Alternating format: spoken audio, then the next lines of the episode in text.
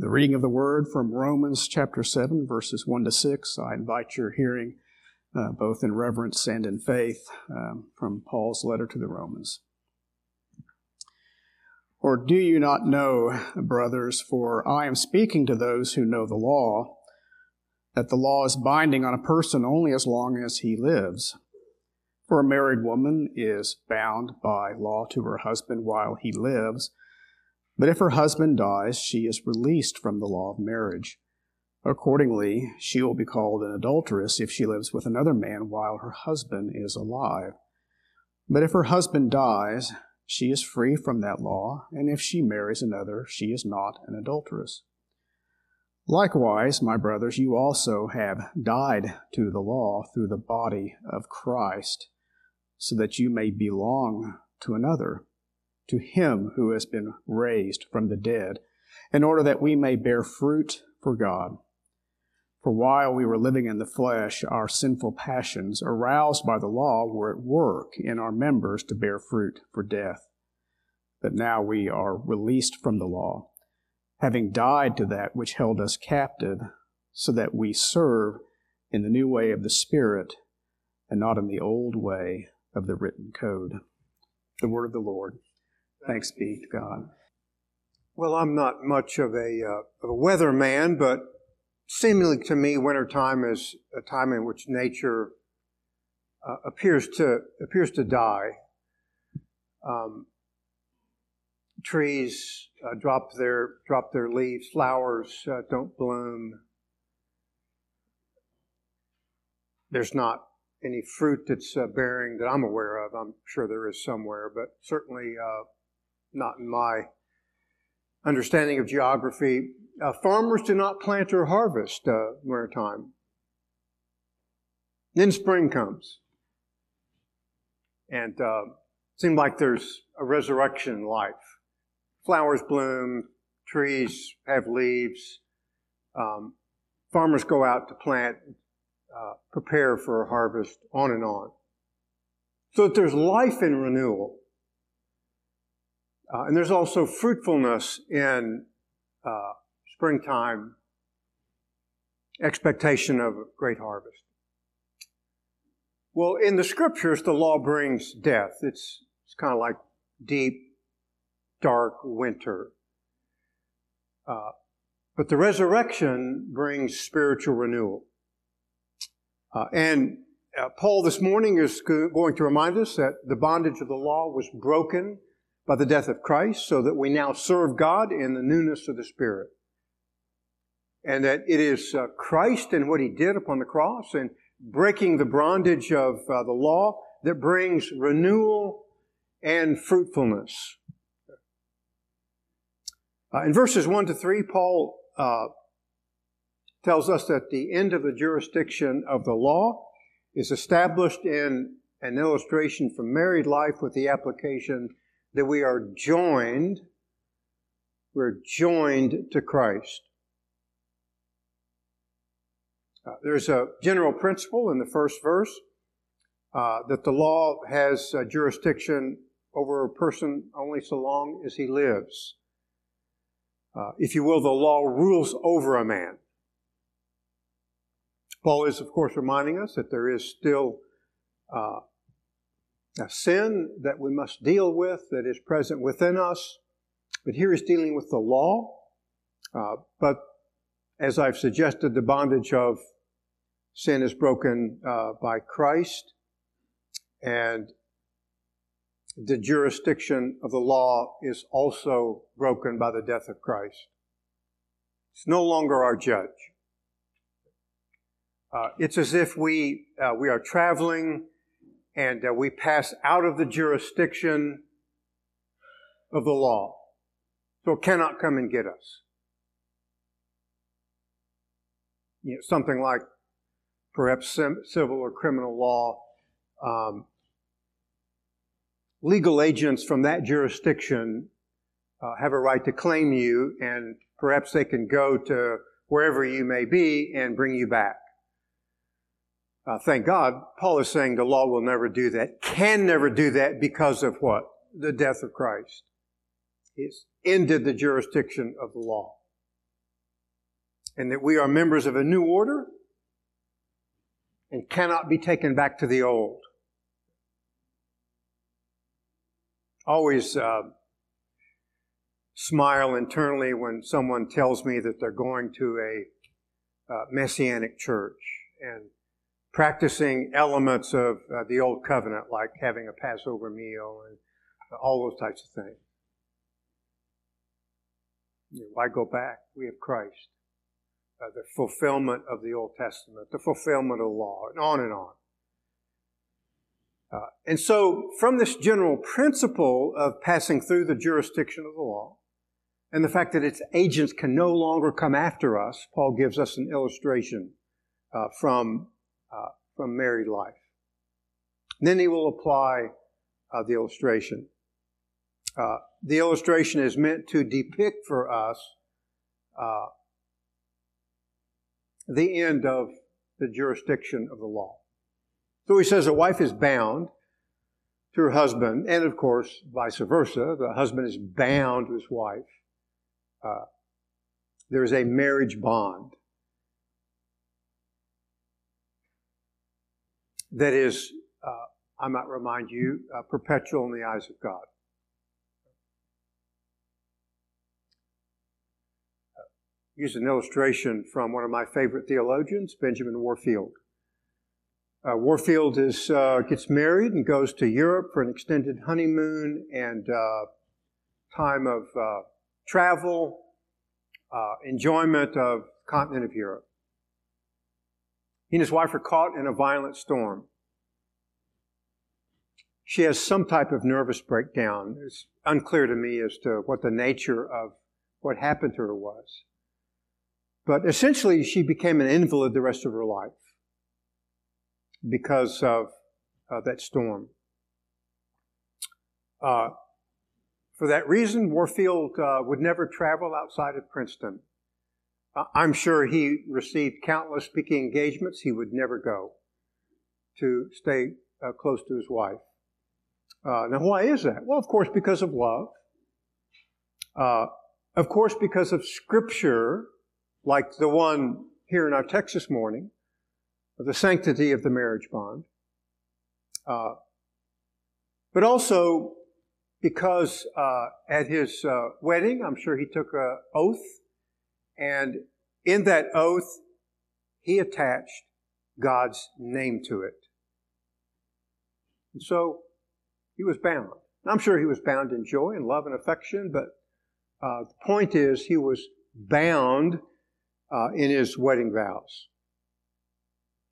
Paul is telling us in this text that there is uh, one event from this text that severs uh, that bond, and of course, that event is death. Uh, 1 Corinthians chapter 7, verse 39, Paul writes, A wife is bound as long as her husband lives, and, and we should reverse that and say, uh, a husband is bound as long as his life lives. Uh, the marriage vow is a lifelong commitment.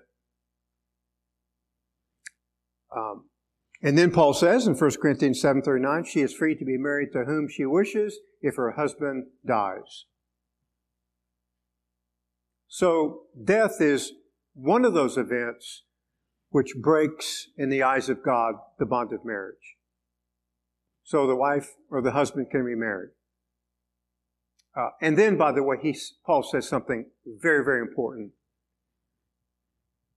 Only in the Lord if you're a Christian, you can only marry another Christian. It's really the only condition. You can marry all types of, uh, obviously, uh, not in an alternative sense, but you can marry people from different ethnicities and tribes and tongues and peoples and nations, but only in the Lord. Certainly for the young adults that are here, I'm sure you will have attractions throughout your life, but only in the Lord, only, only to another Christian. Uh, the text in Romans 7 also reminds us that if that vow is broken while either spouse uh, continues to live, uh, there is uh, the sin of adultery. That, by the way, is another uh, condition uh, that if w- one wishes to prosecute that uh, condition, uh, legitimately severs the marriage bond, uh, namely unfaithfulness. Death, unfaithfulness, uh, there's, there's one more, uh, 1 Corinthians 7, uh, and that is the desertion of a marriage by an unbelieving spouse. Uh, I'm, I'm, not here to uh, go into any depth on any of those conditions, but only to remind you of the sanctity of marriage until there's a death. In our case, as believers, there is a death. Uh, death of Christ, severing uh, our bondage to the law and passing through its jurisdiction. It can no longer send out its agents to reclaim us because we live in a new order, have new life in Christ. So that Christ's death ends the rule of the law as he met the demands for us. And therefore, death ends and there can be no extradition, thank God. Thank God for that. Because of Christ, no extradition. We now live under the jurisdiction of grace. Again, thank God. Uh, and the Spirit will guide us in our new life. Mis- repair momentarily to Romans 6.14. Uh, For sin shall not be master over you. It's no longer your Lord. Prior to coming to Christ, it was your master. Sin owned you. Sin shall not be master over you, for uh, you are not under law, but under grace. We've, again, pass through that jurisdiction. And as Christians, we now live under the jurisdiction of the grace of God. Uh, Romans chapter 8, verse 4 in order that the requirement of the law might be fulfilled in us who do not walk according to the flesh, but according to the Spirit. Now, why is that? Because Christ met all of the requirements of the law for us. And now uh, the Spirit leads us in the new world order that, uh, that is uh, governed by grace. You know, by the way, if you're here this morning, you're not a Christian. Uh, sin owns you. There's only one way you can pass through that terrible, dark, ugly, uh, painful land, and that is the grace of God. Fleeing to Christ for mercy. And coming to Christ, the Spirit is your new guide, and you live under the grace of God. Compelling reason to come to the Savior. And if you've come to the Savior, compelling reasons to praise Him honor Him and to worship Him. Uh, in verses 4 to 6, the application of the illustration of marriage is that we died to the law and are joined to Christ with the purpose that we might bear fruit and serve in the newness of the Spirit. So, coming through the land of the law into the land governed by the Spirit, we serve in the newness of the Spirit and bear fruit like passing through winter into spring and springtime into harvest. Something happens in our lives. We now bear fruit for God. Uh, had this, uh, someone delivered, um, contractor delivered to our home this big flower. I mean, it was, I mean, big to me, perhaps not to some of you. It was like this tall. And it was, it was just like a green stick out of the ground. Oh, great. Another one of these. And then Barbara the other day said, Man, you need to go look at that. Well, the flowering on it just exploded. That's what happens in our lives. The death of Christ severs jurisdiction of the law, leads us into grace, and we become fruitful. We become like a flower, uh, springtime begins to uh, have a blossom, and then the blossom explodes fruitfulness of our lives. Uh, because we're joined to Christ. Let's look at Romans chapter 7, verse 4. Therefore, reading verse 4, My brethren, you also were made to die to the law through the body of Christ, that you might be joined to another, to him who was raised from the dead, and that we might bear fruit for God. So from springtime to harvest. The event in our lives because of the death of Christ. Figurative of the severing of the bondage. Uh, the Greek tense uh, stresses the uh, end result. And of course, the agent is Christ. Uh, the result is that we are joined to Him who was raised from the dead. We now have new life in Him. His life engages spiritual renewal. Spiritual renewal, spring, and then and then harvest. And so Christ brings um, renewal and fruitfulness in our lives. Prior to that, we were, you know, we, we were just simply spiritually dead. We bore, we bore no fruit for God. All of the fake religions that say, well, we're just a different religion, but the same God, that's, that's uh, uh, simply a deception. Uh, they bear no fruit for God. Why? Because they have no Christ and they have no Spirit. Uh, these persons of the Trinity work renewal, and their renewal brings uh, fruit for the glory of God. Uh, but notice as well the purpose clause in the text. Uh, I want to bring your attention to this. Verse 5. Bear fruit. Bear fruitfulness, put it another way. Uh, previously, when we were under the law, we bore fruit to death. That's why false religions are simply an empty claim. Uh, but now we've been released from the law, having died by which we were bound, so that we serve in the newness of the Spirit, not the oldness of the letter. But what I'm trying to make from the purpose clause from the Apostle Paul is uh, we, we bear fruit uh, for the glory of Christ. Verse 4.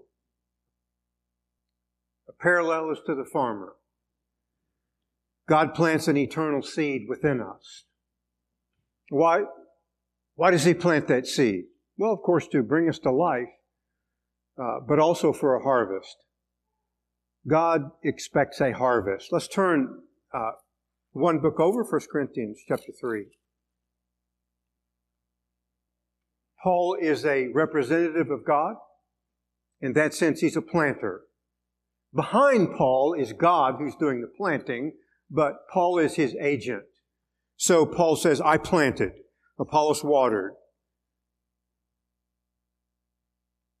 But God was causing the growth. Now skip down, uh, if you would, to verse 9. For we are God's fellow workers, you are God's field. And that's what we are. God plants. We're a field. A farmer goes out to plant. Why does he do that? Because he wants a harvest. God plants in our lives. Why does he do that? He wants a harvest. He wants fruitfulness for his glory. Uh, this text is an echo, I believe, of, uh, of the mandate given to Adam and Eve. Uh, be fruitful and multiply and fill the earth many respects, that applies to all of us who are Christians.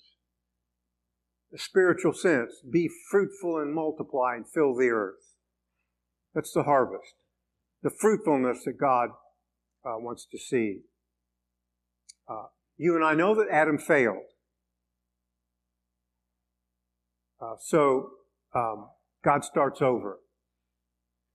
He commissions Israel. Israel fails. Let's look at that failure, if you will, turn with me in fifth chapter of uh, the prophet Isaiah.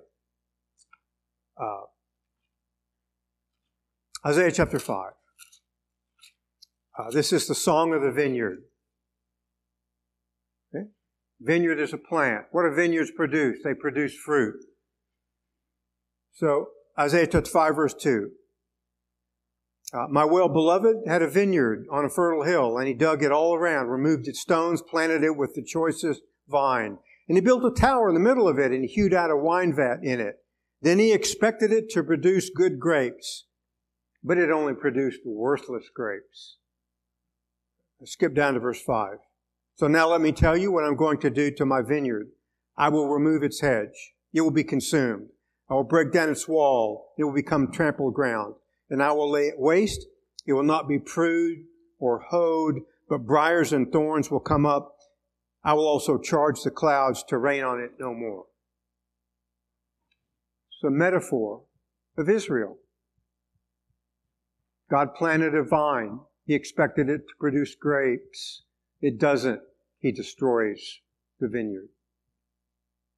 So Adam fails, Israel fails, so God sends another agent, his son, Christ, to reverse and fulfill. Christ does not fail. And everyone who is in Christ will not fail either. And his resurrection power enables us not to fail. By ourselves, we will fail. But because of his resurrection power, uh, not fail. Not, Again, I, I didn't use words like perfection over time and in degree, but the point is the presence of divine power from the resurrection of Christ our Redeemer. The general characteristic of our lives is we're going to be fruitful for the glory of God. Different in all of us, in kind, uh, in degree, but that's not Paul's point. Just fruitful, bearing fruit for the glory of God. Um, I'm sure you are familiar with the parable of the sower. Matthew chapter 13, verse 23. And the one on whom the seed was sown on the good soil, this is the man who, who hears the word and understands it, who indeed bears fruit and brings forth some a hundredfold, some sixty and thirty. I mean, there are those people in life that are just, you know, massive harvests. I'm probably in the 30 range. If Paul went lower, I'd be in, I'd be in the lower range. But just the way, the great working of the Spirit of God and the resurrection power of Christ surging within us to be a fruitful vineyard. Um, Luke chapter 8, verse 15 just another commentary on the parable. And the seed in the good soil, remember, we're God's field, so we're good soil. These are the ones who have heard the word in an honest and good heart and hold it fast and bear fruit with perseverance. With perseverance. Christians that have the presence of the resurrection power of the Son of God persevere in the faith. Uh, let's look at an illustration of this. Uh, Colossians chapter 1. Uh, Paul, of course, uh, goes to that city, preaches the word. Uh, look at verse 6. Which has come to you, and the reference is in verse 5, the gospel, the word of truth so the word of truth, the gospel, has come to that city, and Paul is the agent in bearing the gospel. So it comes to you just as in all the world also, and is constantly bearing fruit and increasing. Even it has been doing in you since the day you heard of it and understood the grace of God in truth. By the way, that is a reduplication of the mandate given to Adam now being fulfilled in the church because of the resurrection power of Jesus Christ. The church, Colossia, is constantly bearing fruit and increasing because the renewal effected by Christ uh, restores, and the result is a harvest of fruitfulness for the glory of God. Verse 10 so that you may walk in the manner worthy of the Lord to please Him in all respects, bearing fruit in every good work and increasing in the knowledge of God. It's an element of our lives as Christians, as believers in the Lord Jesus Christ. Uh, we bear fruit in every good work and increase in the knowledge of God. The surging power of the resurrection enables us now to bear fruit. So we've been made alive. We're a new vineyard. What does God expect? We bear fruit. Because that's what the gospel does, comes into our lives. Um, let me make a painful application. It's very important. I've used words like uh, fruitfulness, harvest, read from the scripture the word perseverance. While Paul does not engage the negative, we, we really must very quickly. Christians persevere in the faith now, I understand that sometimes we take sideline roads. We shouldn't, but we do. We're still fallen creatures. Uh, we do stupid things. Uh, you know, would that it were not so. But over time and in degree, the gospel is going to bear fruit in our lives. We're going to persevere in the faith. And so, occasionally I run across Christians. In fact, this happened to me. I was just, I was so shocked, I think. I think Barbara had to remind me to pick my jaw off the floors. Fellowshipping with some friends, and I've known this couple for a long time. They grew up in, in church and um, not super close uh, with them, but occasionally we have dinner together. And the wife said, "You know, I've just uh, I've just become generic. You believe God however you believe Him, and however you frame Him, and that's all that's important." Um, that's inconsistent with the mandate of the scriptures. We persevere in the faith. We persevere in the gospel. Uh, I, I, happen to know that she's gone through many difficulties in life, uh, terrible health events with her children, uh, because of those events, having to care for granddaughters and grandsons, and on and on. Life works, sometimes very difficult.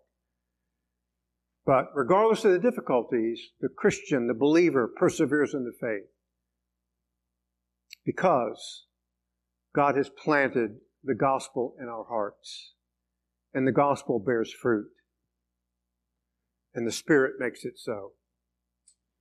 Uh, so there is no such thing as a Christian that goes generic with respect to religion. There's no such thing as a bare profession of faith. I talk to people all the time. Well, I'm a Christian. You know, uh, don't don't preach to me about our socks.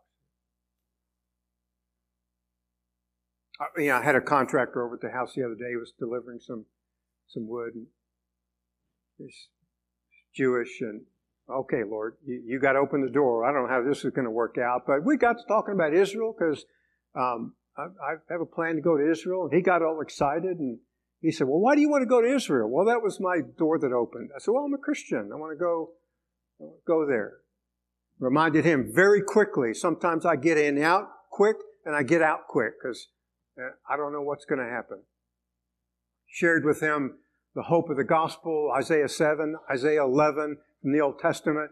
And his words were, well, that works for you. He patted me on the shoulder. I'm, I'm glad it makes you feel good. Well, I lost that battle, but it's not mine to lose. I shared the gospel. But uh, Christian can't go down that lane. Can't say, uh, Freddie, whatever works for you. I got my own view. Um, I worship God in my own way, different than yours. Now, remember, God has implanted in our hearts an eternal seed in the gospel. And He's going to work a harvest by the Spirit. So, A.A. Hodge um, well known Princeton theologian, put it this way the question is not the certainty of salvation because we have once believed, but the certainty of perseverance if we have truly believed. And if you've truly believed in the Lord Jesus, over time and in degree, you're going to persevere in the glories of being fruitful for Christ. Because of the reality of the new life, we bear fruit for God. We persevere in serving His kingdom.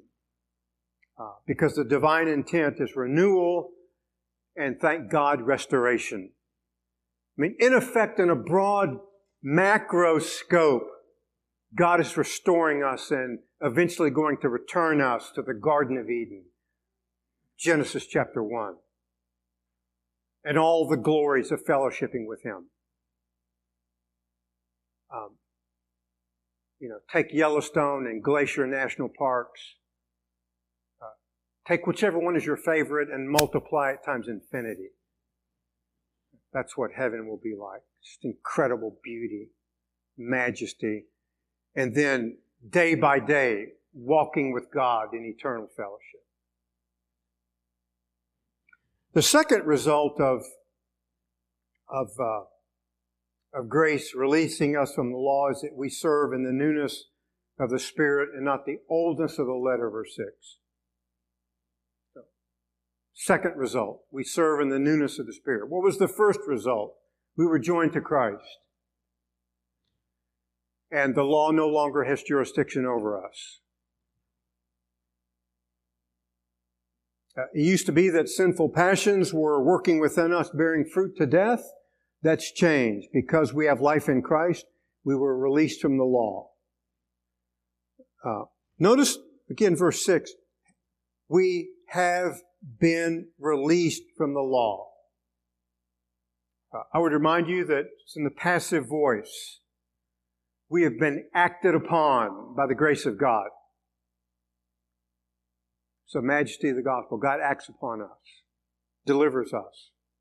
The result is, the second result, we serve in the newness of the Spirit. Formerly we could not, we were not able. Now God is at work within us. That's what um, Israel lacked. The Song of the Vineyard, Isaiah chapter 5. Uh, Philippians chapter 2, verse 12 and 13. Work out your salvation, fear and trembling. Because it is God who is at work within you to will and to work for His good pleasure. He's working within us. He's planted the fruit. He's cultivating it. He's watering it. Of course, He uses human agents, but He is the one doing the work within us so that there will be fructification and restoration to the divine ideal. By the way, as an application, that's why um, the woke church is radically in error.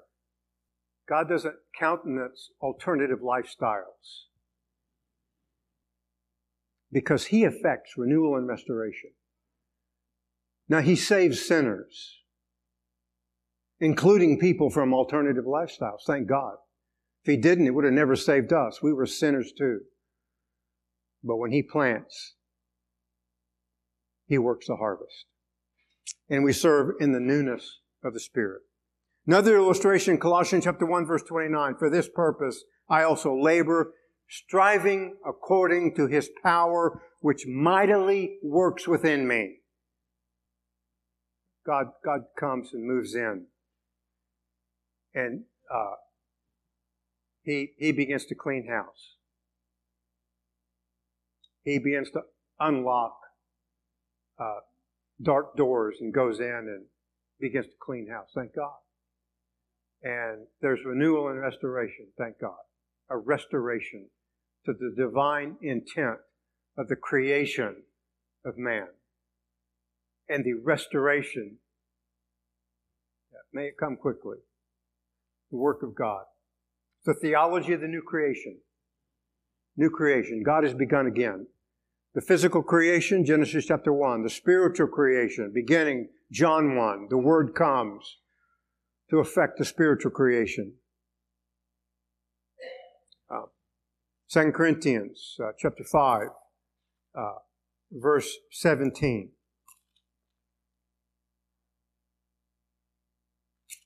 Is a reminder of that creation and the work of God. If any man is in Christ, he is a new creature. Old things have passed away. Behold, all things have become new. We pass through a terrible, ugly, mean land that's absent God, and He makes us new. And old things have passed away. All things become new. Ephesians chapter 2 and verse 10. Paul says we are His workmanship, created, new creation, created in Christ unto good works, which God has prepared beforehand that we should walk in them. God expects a harvest. And when He moves in and works, there is. The agent's the Spirit. The Spirit of power working renewal, evidenced in a changed life and bearing fruit. The letter of the law had no ability to change. Uh, Spirit, the Spirit does. Uh, 2 Corinthians 3 6. Who also made us adequate as servants of the new covenant, not of the letter, but of the Spirit, for the letter kills, but the Spirit gives life. He's our ability to serve. Theology of the New Covenant, inaugurated by Christ and the grace of God. Let's turn to a, a well known text, uh, Ezekiel chapter 36.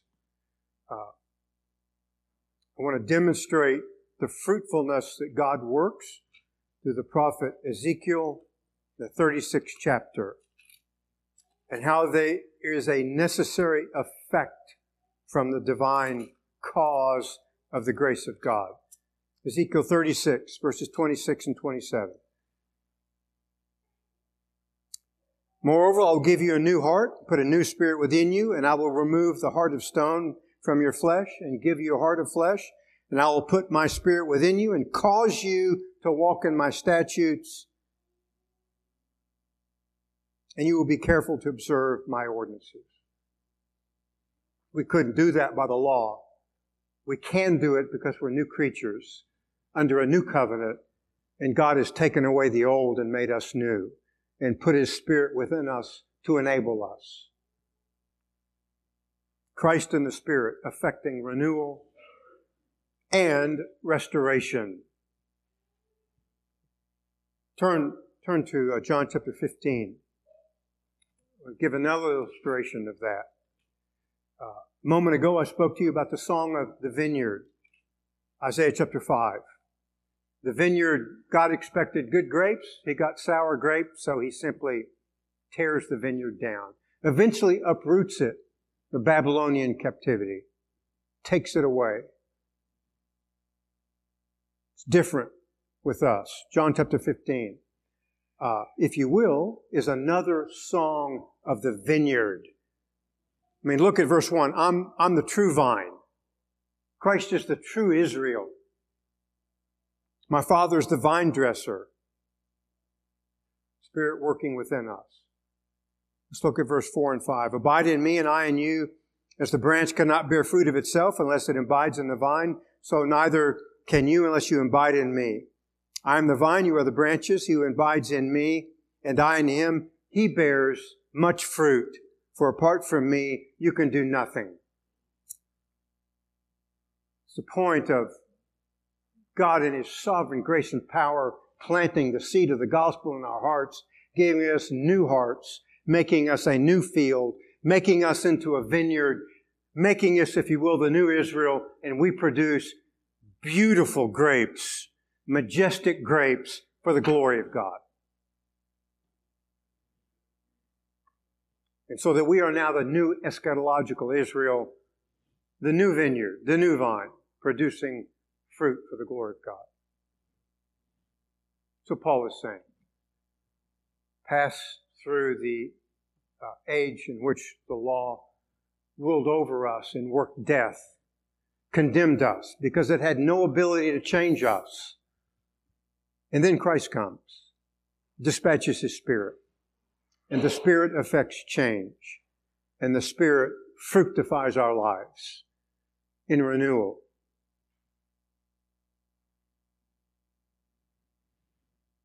Because we are no longer under the dominion of the law.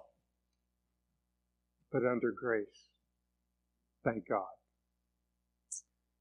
And the reality of this renewal comes from our union with Christ and the gift of the Spirit. If you will, the divine tandem in the grace of God, affecting renewal and restoration. And the beauty of the change that they work in our lives is the beauty of the grace of our great God.